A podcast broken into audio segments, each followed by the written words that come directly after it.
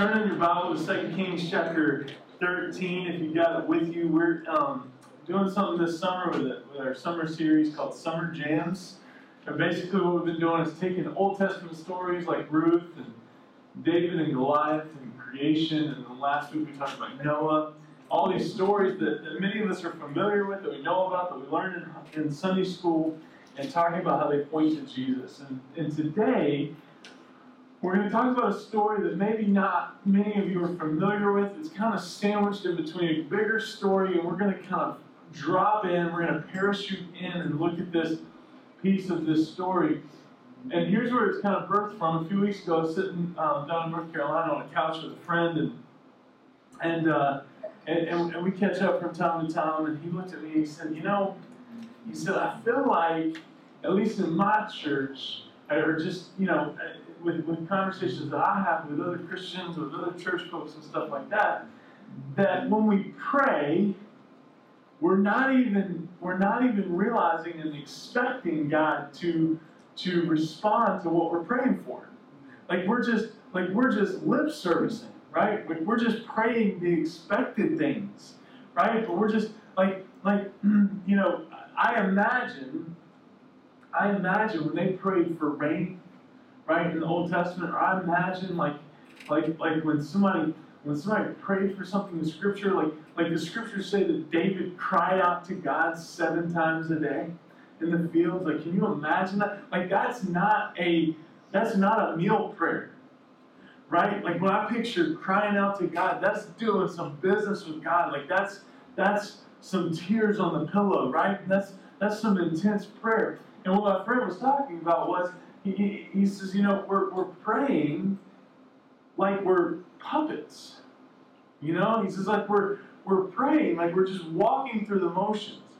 And yet, and yet we're so desperate. Like we're more desperate than we ever have been. We don't recognize it, right? Like like there's conflict, there's confusion, right? Do I do this? Do I take a stand? Do I submit to it? Like like what where am I supposed to go? And yet we're running all around having these conversations, complaining, right, wrestling and all of this, but yet we're not going to the feet of Jesus. And that's what I want to talk about this morning. And here's and here's kind of the the, the, the crux of it. Jeremiah chapter 32, verse 17 says this Ah, sovereign Lord, you have made the heavens and the earth by your great power and outstretched arm. Nothing is too hard for you. What a verse. And my question for us this morning as we kind of as we kind of do this and we and look, look, look, look, let's pause. Time out, right? Because Dylan and I were talking about this week, like we are like, you know what, man?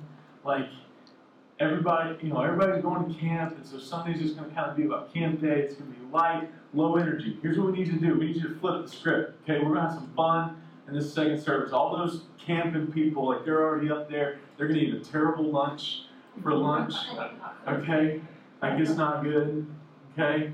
And so, and so, there's no place I'd rather be than right here with you. But we, we, we're going to dive into some stuff this morning. That, that Jeremiah verse, Ah, sovereign Lord, right? First of all, do we believe that He's sovereign? Right? Like that, like that's the first thing. Like, like if God is sovereign, if God is who He says He is, meaning, right, that, that nothing takes Him by surprise.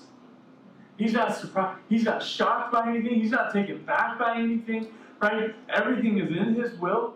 Ah, sovereign Lord, you have made the heavens and the earth. When we pray, we're praying to the God that has created the heavens and the earth by His great power and outstretched arm. Nothing, everybody say nothing, nothing.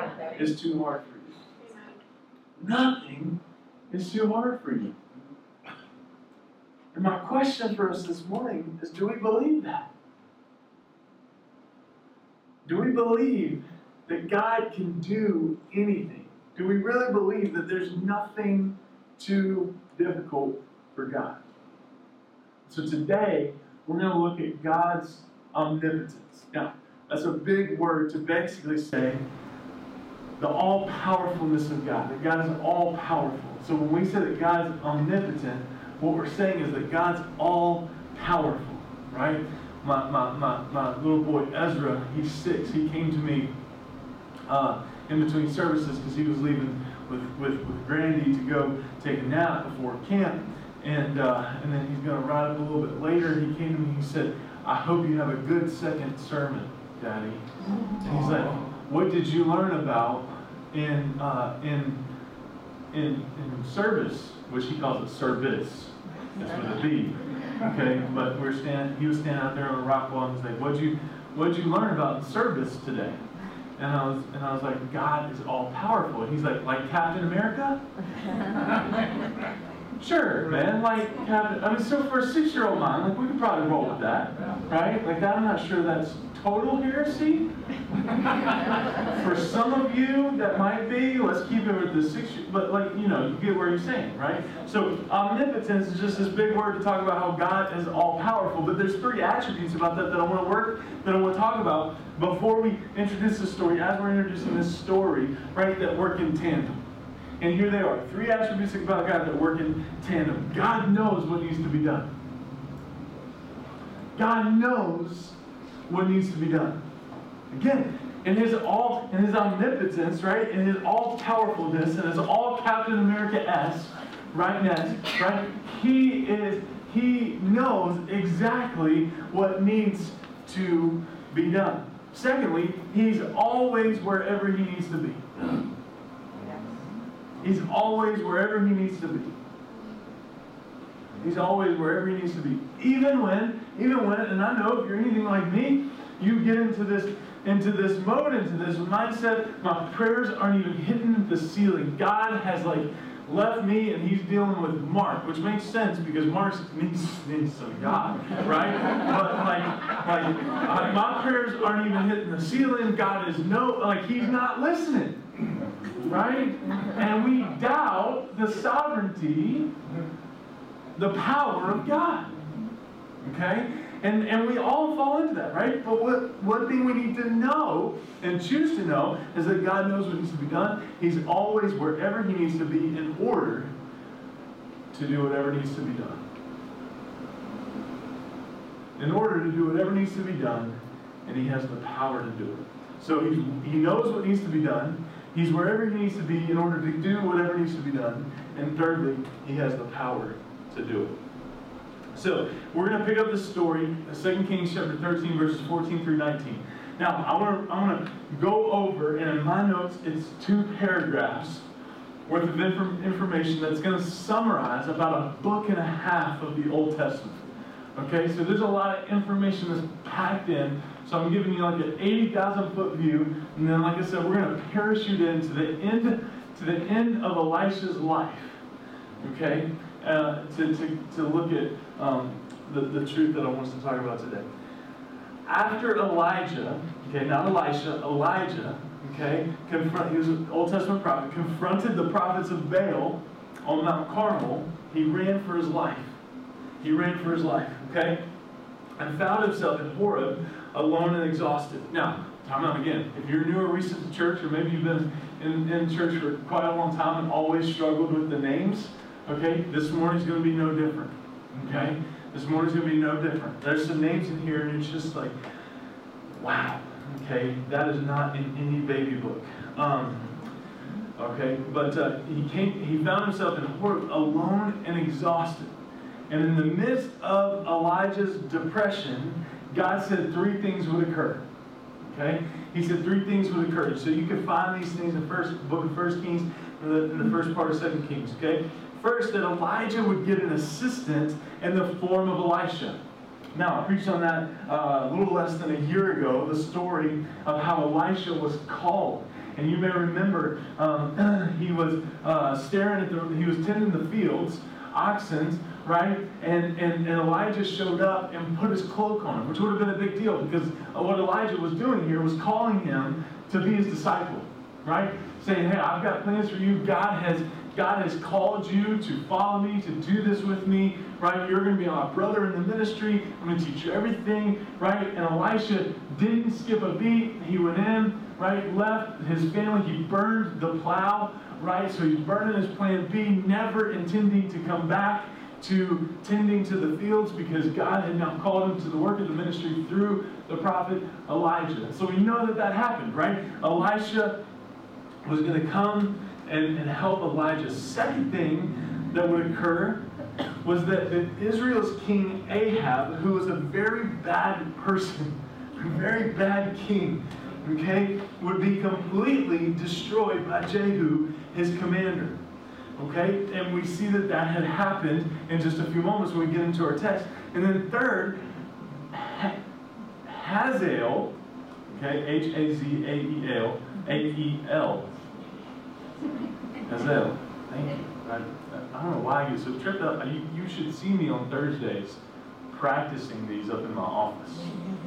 And then I get here on Sunday morning, I think I get so excited or nervous because Mike's right here. and I just mess up okay? But that but the the H guy was gonna come to be the next king of Syria. Now, all these things have taken place. Okay? All three had taken place. Elisha had taken over from Elijah. Jehu had been destroyed by the house of Ahab. And now the grandson, Jehoash, was the king of Israel. And Hazael had been had killed uh, Ben Hadad, who was the king of, Assyria, and now Syria was a constant trouble to the northern kingdom of Israel. Okay, this is where we're picking up. All right, so catch that. Essentially, God had given Elijah three things that were going to happen. All three of those things have, have happened. Okay, Elijah's passed away. So basically, you can summarize the whole paragraph with this: God did what He said He was going to do. Right? God did what He said He was going to do. But now, now uh, Syria was a constant trouble to the northern kingdom of Israel. Okay? A constant trouble to the northern kingdom of, of, of Israel. Okay? Both Jehu and Jo, ah, Jehovah had been defeated by Syria, and now Israel's military was almost completely destroyed. Only 50 horses, 10 chariots, a few thousand soldiers remained. You can see that in verse 7 of chapter 13 to fight the many thousands of soldiers of Hazael's army. And the situation was desperate, and it seemed that Syria would surely destroy Jehoash and Israel. And in the midst of this darkness comes an unusual encounter. Verse 14 through 19 of 2 Kings chapter 13 says this. Now when Elisha had fallen sick, with the illness of which he was to die, Joash, king of Israel, went down to him and wept before him, crying, My father, my father, the chariots of Israel and his horsemen. And Elisha said to him, Take a bow and arrows. So he took a bow and arrows. Then he said to the king of Israel, Draw the bow. And he drew it. And Elisha laid his hands on the king's hands.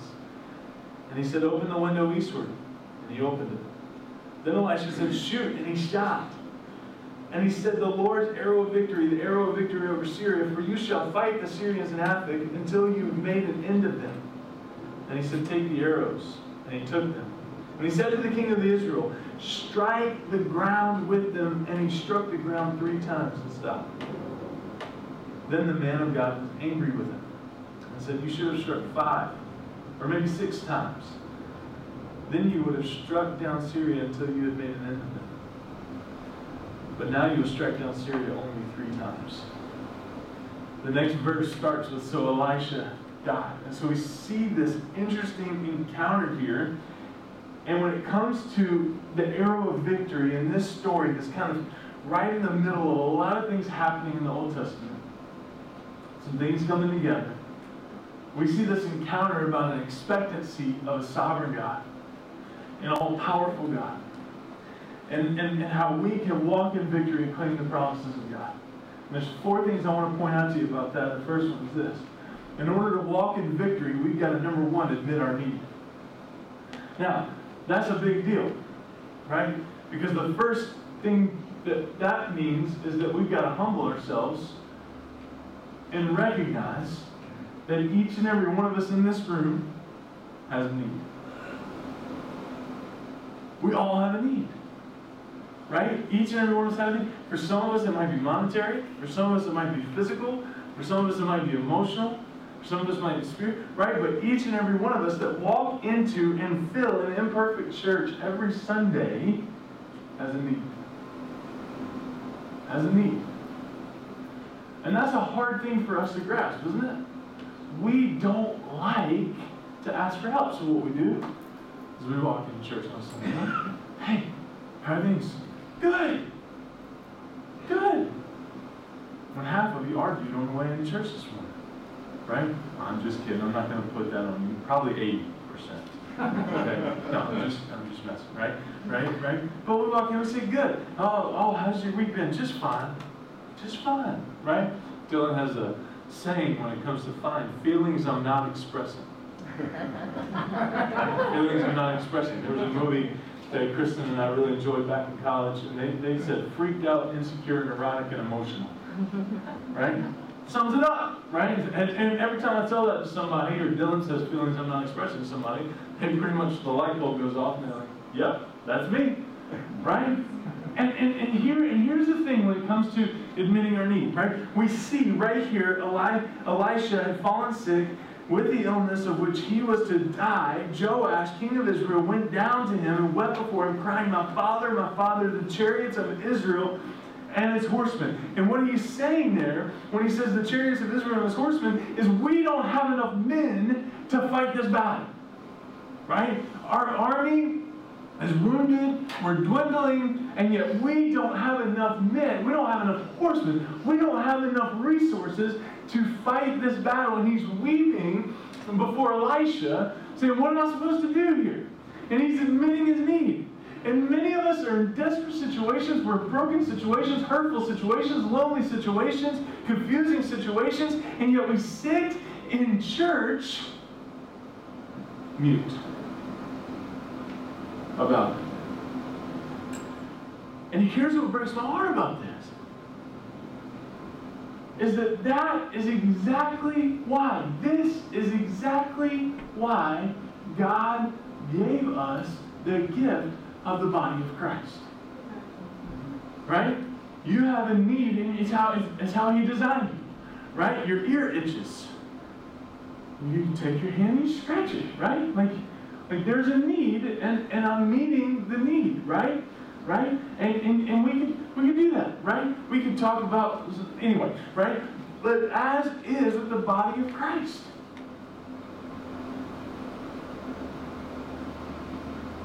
And the first step is admitting our need. And as I started with this point, before, before, we keep before you go, as I started with this point, it's important to remember, and let me remind you one more time. None of us are exempt from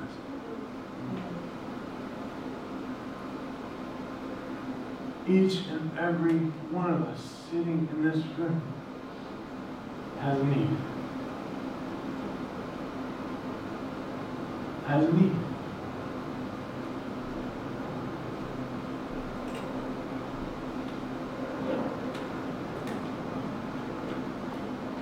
The king was upset over the illness of Elisha because it represented the last of God's power, which was Israel's last hope. Because Elisha was was that hope, right? He was the he was the the the, the, the mediator, right, between God and this king. And so he comes to him, the chariots and the horsemen, right? These were the same words that Elisha said to Elijah earlier when he was taken by God. Okay? And so what, is, what it means was, as Elisha goes, with no successor, it was unclear who would be the next prophet to take Elisha's place. The first step with dealing with the issues in our lives is to recognize our need and go to the one that has the power to help us. To recognize our need and go to the one that has the power to help us. We see this in John chapter 5, verse 2. Let me read this story real quick. It's going to sound very familiar. In Jerusalem, near the sheep gate, a pool, which in Aramaic is called Bethesda, which is surrounded by five covered colonnades. And here, a great number of disabled people used to lie the blind, the lame, the paralyzed. One who was there had been there for 38 years. And when Jesus saw him lying there and learned that he was an invalid, replied, I have no one to help me. Get into the pool when the water is stirred. And while I'm trying to get in, someone else goes ahead of me. And then Jesus said to him, Get up, pick up your mat.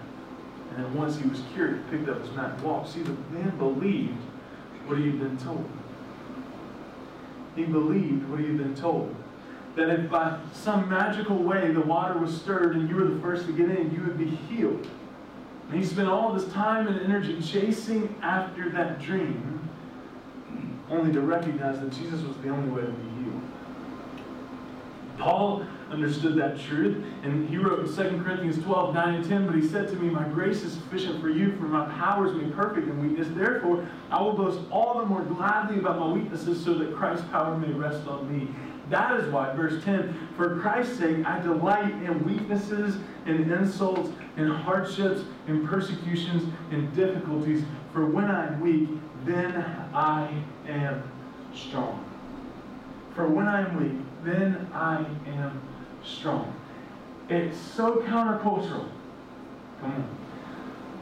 When you read verse 10, where Paul says, For the sake of Christ, for the sake of Jesus, I delight in. When was the last time this was your what was your immediate response? I delight in weaknesses and insults. Somebody insults me. I don't delight in that. That is not my first reaction.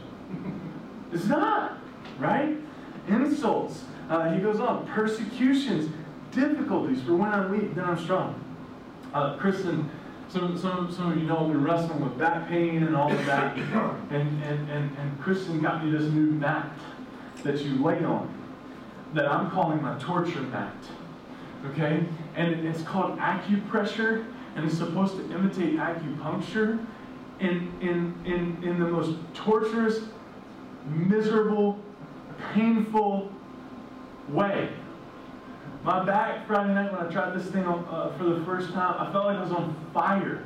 Like I, like I gave my life to Jesus all over again because I didn't want to go there, right? And and, and it was like I, I laid on this thing, and Kristen's like, you've got to persevere past the first 45 seconds because then it gets blissful.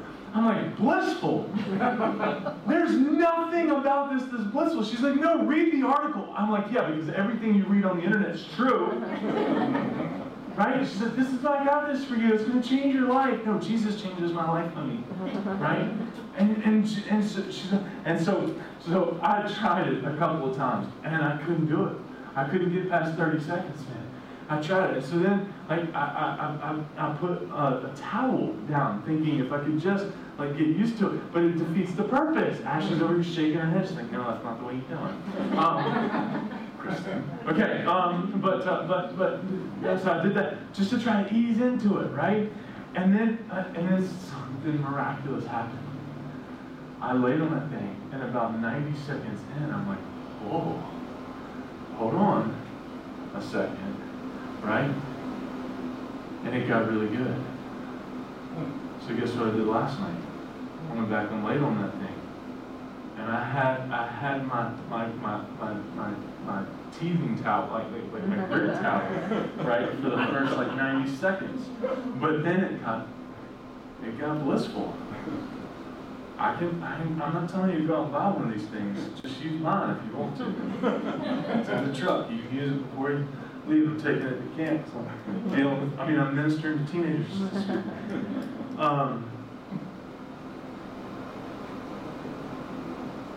but how many of us quit before it gets good? Right? We give up before the promises of God are fulfilled. We stop fighting before victory's happened we stop. And, and, and, as I was thinking about this last night, laying on this torture mat, I was thinking, what if Paul would have quit? I was thinking about this verse, thinking about the book of Acts, Paul in of prison, Philippians, Ephesus, right? All, all these places where Paul, like, I read that and I'm like, Paul, dude, stop. But he didn't. Right? Like every time he kept going in the name of Jesus, knowing where his strength and his power came from, and then writes this verse for us today. Therefore, I delight in my weaknesses, insults, hardships, persecutions, and difficulties. For when I am weak, then I am strong, because Paul knew from where his power and his victory and his strength was going to come from. And it wasn't inside himself. It was in the Spirit of God. Admit your need. Admit your need. Which, which, by the way, By the way, um, if you want to pray specifically tonight and tomorrow night, tonight I'm, and tomorrow night I'm talking to a group of 6th through 12th graders about how they can do hard things. They can do hard things. Um, and so if you want to pray specifically, I'll just leave you with that. Um, but I'm really excited uh, for that message tonight and tomorrow night. Number two, believe in faith. It's fascinating as you read through this. I'll, I'll, I'll speed up a little bit, okay? It's fascinating as you read through this, okay? That, that Elisha told the king to get a bow and arrows, and what did he do? He got a bow and arrows. He told him to draw it, what did he do? He drew it. Told him to open the window eastward, he did it. Right? Told him to shoot it, he shot. Every time we see Elisha, right, tell the king to do something, he responded right? And often we think that the answer to our own problems lies within our own strength, and it does not. We need to follow God's directions. The obedience that the king executed and demonstrated here with Elisha on Elijah's deathbed, right, is, is phenomenal. And there's a place when it comes to faith, and we talked about it last week with Noah, right? There's a place where we just have to trust God. Right? We have to trust that God is God and we're not. Um, a couple couple times on uh, our vacation uh, a little bit ago, uh, got the opportunity to go ziplining. Now, now here's the thing: you you put a little contraption on a cable that's tied to two places, and you just step off a platform and trust these ropes and harnesses that were put on you by these 16 year old kids, nothing against 16 year old kids, whose attention to detail, in my experience of working with teenagers, is not very high. right? And add one more variable in that in every zip line we researched, I don't know how to say this where it's not super embarrassing, so I just got to go there. I toe the line with the weight limit okay? Because Papa's spiritual gift being food, all of that. My house like that, clean up, got four kids, don't want food to go, all, all the different things, right? All my excuses, right? For I'm big boned, okay? all those different things, right? I told a lie. Right? And so, and so some zip lines, I'm good, clear, great, right? Others, oh, this we'll see how they're feeling, right? Like, like sometimes you walk into places like that and they don't even have to get on the scale. They just, you, you wear a black t-shirt, which is super slimming, and they just look at you and they're like, ah, he's good. There's no way, right? And you're like, yes, right? I might die, but yes, you know? Um, and, and, and so one in particular walked in and, uh, and the lady immediately looked at me and said, uh, yeah, could you jump on the scale? which automatically makes you feel great, right? Uh, so jump on the scale, and then and she didn't even say anything to me. She just radioed to her manager and said, "I need you to come out here." And so I was anticipating the manager to come out and be like, "Hey man, yeah." Uh, lay off the ice cream, and come back in a couple years, and see what happens. Right? And, uh, and, and, and so he came out, and uh, he looks at the number, I'm still on the scale. Nobody's addressing me yet, right? And then he radios out to the guy on the tower that says, "How's the wind today?" right? And so I'm already thinking, no, like we're not. If you've got to ask what the wind's doing, I think I'm better off here. Like I love my church, my kid. Like there's some things I want to do, right? I'm not ready. I mean, I'm ready, but I'm not. Like you know. So I'm doing a spiritual battle within, right? And so the guy radios back a bunch of numbers and letters that I didn't pick up, comprehend, or get. And the manager, already talked you down, and he looks at me and says, "You're good." Whoa! Like what if the wind shifts? right? Like like we should think about this a little bit more, right? But if I come to find out, the wind did shift. There was a thunderstorm, and we couldn't go after all. About 15, 20 minutes later, so we didn't even go. Went through all of that embarrassment and trouble for absolutely nothing. That's not sovereignty. yeah, like we're gonna stop this and go lose some weight, pal, so you can come back and do this. And, and, and, right? But, it, but, but, but I was putting all, if I, which I did, I put a harness on, right? Went outside, and then the lightning happened and shut the whole thing down immediately, right? But I was putting my faith and my confidence in whoever was, I never saw the person that was out on the tower reading the wind, right? And, and to this manager, right, who checked the wind, looked at me, thought that it was a good idea for me to go and attempt this, right? Which I'm going over the Grand Canyon. So, like, if something happens, it's over, right? Like, I mean, and I come to grips with that, right? But, like, you're just trusting and you're believing in faith, right? That that thing's going to hold you. My question for us in this when's the last time you trusted God with something big? Like, like when did you make a decision consciously to say, you know what? I have no clue. I have no idea how this is going to turn out. I have no idea if the resources are available to do this. But this is what God's asking me to do, and I've got to do it. And I'm going to trust. And I'm going to trust Him. I'm trust Him.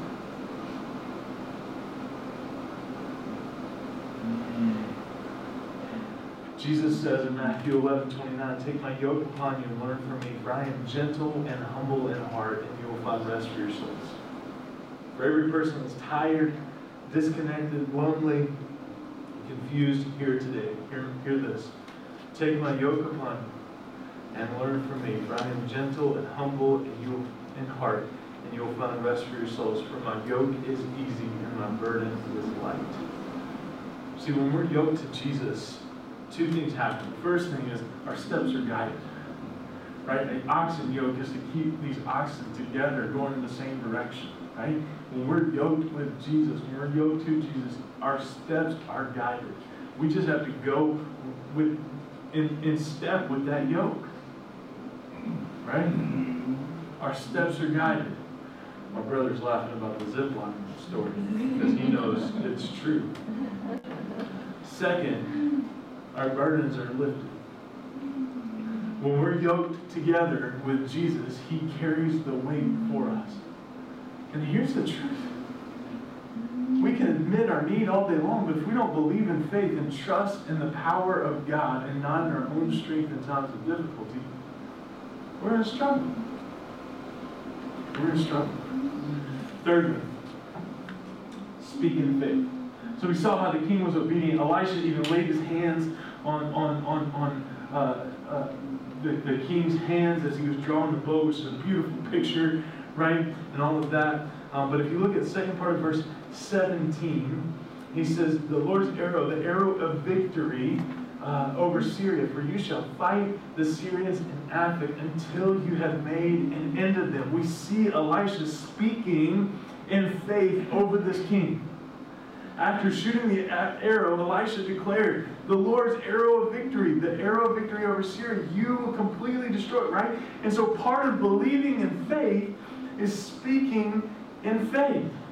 He spoke God's will into the situation. And, and here, here's where we get to the point where we've got to have kind of that churchy conversation that if we're going to speak in faith, what are the words that we're to speak in faith? The words that we're to speak in faith are the words of God.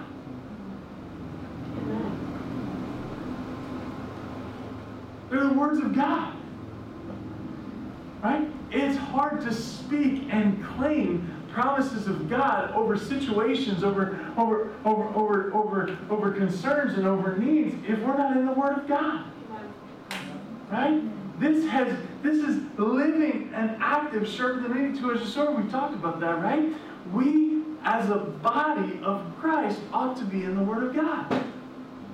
In the Word of God. So that we're able to speak in faith I'm often amazed at the words that people speak about themselves and their situations. See, the words we speak come from our minds, they, they influence our mind, and the more we say something, the more we believe it's true. Amen? what, what I want to say to you with this is words matter. Words matter. Right? Words matter. Where are you getting your words? I have a friend who's a pastor in Nashville, Tennessee, and uh, I got to spend some time with him while we were visiting Nashville. And uh, he posted a picture this past week of his bookshelf. And uh, it, the, the caption was the seven best books I've ever read. Seven best books I've ever read, right? So get your pen out, get ready. You want to hear some good reading, seven best books he's ever read. All seven were copies of the Bible. He read one in, I don't know, 2013, 2014. They're all they're all uh, dated with the year. Because he, he's big on the Bible in a year, so he spends a year with the Bible and all that. That's, that's where I got that from. The, I know I know a lot of people do the Bible in a year, but he's the one that inspired me to do that. So anyway, anyway, seven best books he's ever read. It seven uh, seven Bibles right together in the last seven years. Right? And he's, he says, look, man, there's nothing that's changed my life more than being in the Bible, more than just preaching it on Sundays. In the same way, I'm convinced that there's nothing more transformational for you. You can just come to church and you'll be as frustrated and disconnected as you feel right now if you just come to church. But if we leave church and we spend time in this relationship with God that we're talking about, and we open our Bibles during the week, yeah, you, you can actually do that, right? And spend time with Jesus in prayer, and spend time with Jesus in the scriptures, you're like, you're not, you're no longer a spectator, right? That's where transformation happens. Transformation happens. And so speak in faith. And then lastly, act in faith. Act in faith. You can put in parentheses with this one. You can put in parentheses with this one if you want to. Walk in victory. Okay? Act in faith, walk in victory. So admit our need, believe in faith, speak in faith, act in faith, walk in victory. My favorite part of this, this little snapshot of the story is right here. Okay? Last two verses. All right? 18 and 19. He says, and he said, take the arrows. So imagine, right? I was going to bring in Ezra's plate arrow set, but I thought it would be too dangerous because I didn't want to shoot them at people and it just wouldn't be good. So I, I didn't bring it, okay? Um, but, but, but you've got a quiver full of arrows. And he said to him, take the arrows, and he took them. And he said to the king of Israel, so again, Elijah's on his deathbed, says to the king of Israel, strike the ground with them, and he struck three times and stopped. Then the man of God was angry with him. He said, you should have, you should have struck five or six times. Then you would have struck down Syria until you made an end of it, but now you only struck down Syria three times. The answer to the king's problem was not in the hands of Elisha, but in the hands of the king. And the response of the king determined the answer to the king's problem. The king was told to strike the ground with the arrows, and he did it three times, but he stopped. The way the king responded showed his heart. The arrow with which the king was given was an arrow of victory. And here's the truth that we I want you to see this this morning is that we too have been given a victory. An arrow of victory. And his name is Jesus. We have the power and authority to move out and destroy the enemy. However, far too often we don't use the power we're given. And you may be saying, you may be sitting here today saying, you know what, man, I, I, yeah, that's speaking faith point. You know what? I want to go home. I want to read my Bible tomorrow. Great, do it. Right? Do it. Do it. Right? I want to I want to grow in Christ. Do it. I want to serve God. Do it. God has done his part. It's time for us to do ours. You have many arrows of victory in your quiver today. God's given you many opportunities to grow and mature in your faith, as well as many opportunities and places to serve. Henry Blackaby, who wrote Experiencing God years ago, said this We should attempt things so great that they're doomed to failure unless God intervenes. The last time you attempted something so great that unless God showed up, it wouldn't happen? When we depend upon organizations, we get what organizations can do. When we depend upon education, we get what education can do. When we depend upon man, we get what man can do. But when we depend upon prayer, we get what God can do. We get what God can do.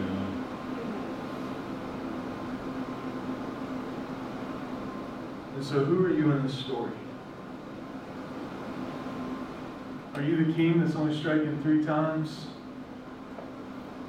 Are you willing to? Are you willing to sit and say, you know what? I'm going to strike as long as I have to. I've been I've been uh, uh, fascinated lately by stonework. I don't know if you've ever I don't know if you've ever seen anything or you like me have just sat around one night and said, you know what? I want to see how they cut stones. And so you get on YouTube, which is where you can, you know, way better than going to the library, right? Anyway, I don't want to read the book. I watched the movie, right? Old Switchfoot song. Anyway, you know, sorry, I digress. Right? And so one night I was thinking about stone crafting, just really curious how these people, you know, cut stones and how they do that. Bruce has probably seen this stuff, right? And so I watched a 10 minute video, okay, and learned everything I need to know about stone crafting. Learned that it's not my gift. Um, but anyway, and it was fascinating. And they started out, uh, this guy had been working with rocks for 43 years, right? And so they, he, he said, you know, all the, all the young guys, they cut corners and they use this saw or this saw, right? But they don't get the real finished, the, the natural edge. And so the guy that's recording the video, he says, well, how do you do that? And he says, well, you take a hammer and you know, you can put some holes in it if you want to really try to mani- you know, manipulate or how you want to cut the rock or whatever. But basically, you just start hitting it, and you try to hit it evenly in about four places. Right? You hit it, and it may break on the 200th hit. It may break on the 800th hit. It may break on the 1200th hit. But at some point, that thing's going to break, and it's going to snap, and it's going to cut. Right? And and they did this, and I'm sure it was time. I know it was time okay? Because this guy hit on this for like an hour and a half. Um, you, can see the, the, the time running, and it broke off. And it wasn't, it wasn't what he wanted to happen.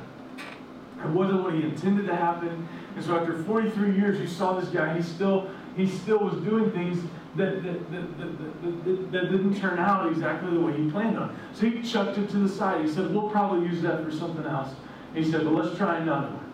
And then he goes, and this one cut, he, he hit for about two hours and 15 minutes. He hit, and it cut perfectly. He's like, that's how you do it. You can see the joy in his face, right? And so two hours and 15 minutes of constant tapping with a hammer. He wasn't whacking that thing, right? Because to get a good cut, you want to, and it was just fascinating. And I sat there and I thought, you know what? When it comes to my prayer life, am I willing to hit 800 times. 1,200 times. Or am I the type of person in my prayer life that I just try to go for the saw and get a messy cut? And cut the corners of what God promised me for victory. Now, don't hear me. Don't hear me wrong this morning and, and some prosperity gospel that if you hit it 800 times, 1200 times, or what have you, you strike the arrow, that, that, that, that healing's going to come, or that check's going to show up in the mail, or the car's just going to miraculously get it fixed. Okay? God knows the need, right? God knows where He needs to be, and God, and God has the power to accomplish what needs to be done. Right? But sometimes the answer is no. And in that, and that, hear me, we still have to trust Him. Amen. Believe in faith that in the sovereignty of God, He knows better than you and me about what needs to happen in our lives. Okay? And that's the truth we like to avoid. Because I would love to sit and say, hey, you just keep striking, that check will show up. You just keep striking, those kids will get fixed. You just keep, not them, the stone, okay? I didn't want you to think I was thinking strike them on the head, okay? The stone, okay? But but but but that that may not be the truth and the promise that God wants you to walk in. That may not be the victory that He's already planned for your life. But admit your need. Believe in faith, speak in faith, act in faith, and a belief. Because Scripture says we will walk in victory.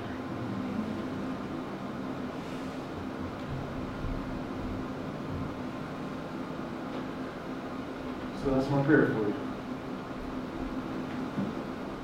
Is that we wouldn't just get an arrow because, I mean, imagine the king just strike the ground with this arrow. It's ridiculous. Right? There, I did it. Be a people that takes the arrow of victory that we have in Christ and just keep striking and be faithful. And when God says to pick up the bow and arrows, we pick it up. When he says to draw it, we draw it. When he says to open the window, we open the window. When he says to shoot it, we shoot it. That we would be a people that believe that God still is who he says he is and, and still wants to work in ways of power. I'm going to close with this. Come on, Dylan and Jim. We're about to walk into a season of this. This isn't the reason for the message, but it's a great example. Yesterday we were at the middle school over at Gorham and uh, setting up some things, right? And, and, and as I walked around, one thing became clear to me yesterday morning, right? Because I'm excited about this thing. I stood on that stage yesterday, looked out over 410 seats, we counted each and every one of them because there's a little bit of discrepancy. On, online it says 392, but there's actually 410 seats. I was saying there was like 800, 900, because I was using pastor numbers, okay? All right? But we actually, we haven't confirmed 410 seats, right? And I was standing up there yesterday morning looking out, and I can imagine Summit together for the first time indoors on a regular basis, right? Outdoors wasn't the same right? Because we're in the four quadrants, and then you have the porta potties over there, and that was weird, okay? Right? But but but inside, right? One service all together, and like I can't help but just get excited and giddy about this thing, right? That we're we're not to need to be in a basement anymore. We're going to be in an auditorium, right? The chairs are going to be way more comfortable than these things, right? You're just saying to Travis, please shut up. My butt is numb. I get it. Okay? I know. I understand. I'm trying. Okay. But but as, as I was talking with a couple of our volunteers yesterday, one thing became very clear that if God doesn't tug on some of your hearts to help us set up and tear down, this thing doesn't happen. And that's not me like slapping your hand and saying, hey, you can set up and tear down, unless you heard it that way and received it that way and the answer is yes, then by all means that was the intent. But I just realized as I was talking with Dan Garish yesterday in this auditorium that if we don't double our team, this thing doesn't happen. See, we love the opportunity. We love the benefit. But in the church, are we doing our part for the kingdom of God? I'm not saying that's a set up and tear down team, but it might be. But what's your part?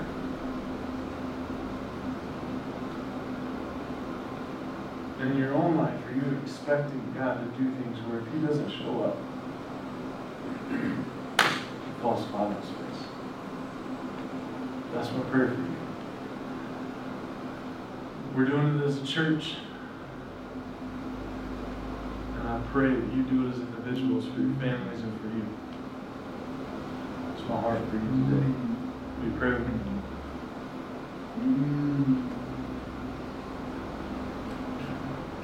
So God stirring us.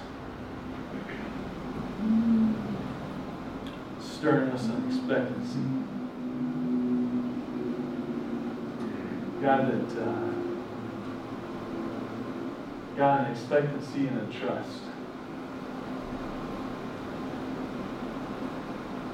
God, maybe somebody in this room has just grown numb to trusting you. Numb to walking or believing in faith.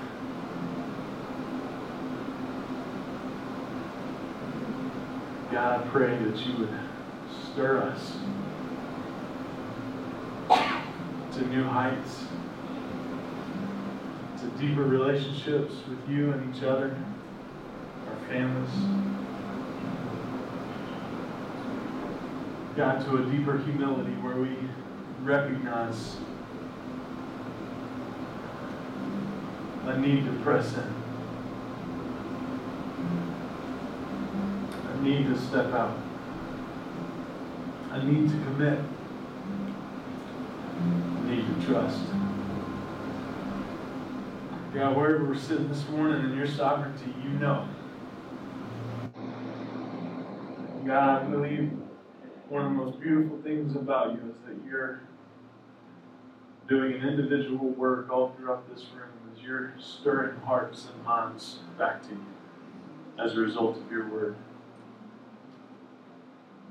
God, I pray that if you're calling somebody to draw a bow this morning, that they would draw it. If you're calling somebody to open, win- open a window this morning, they would open it. God, that as we're walking in victory, we would recognize that it only happens if we start by walking in obedience. And so, God, call us to you. In Jesus' name, amen.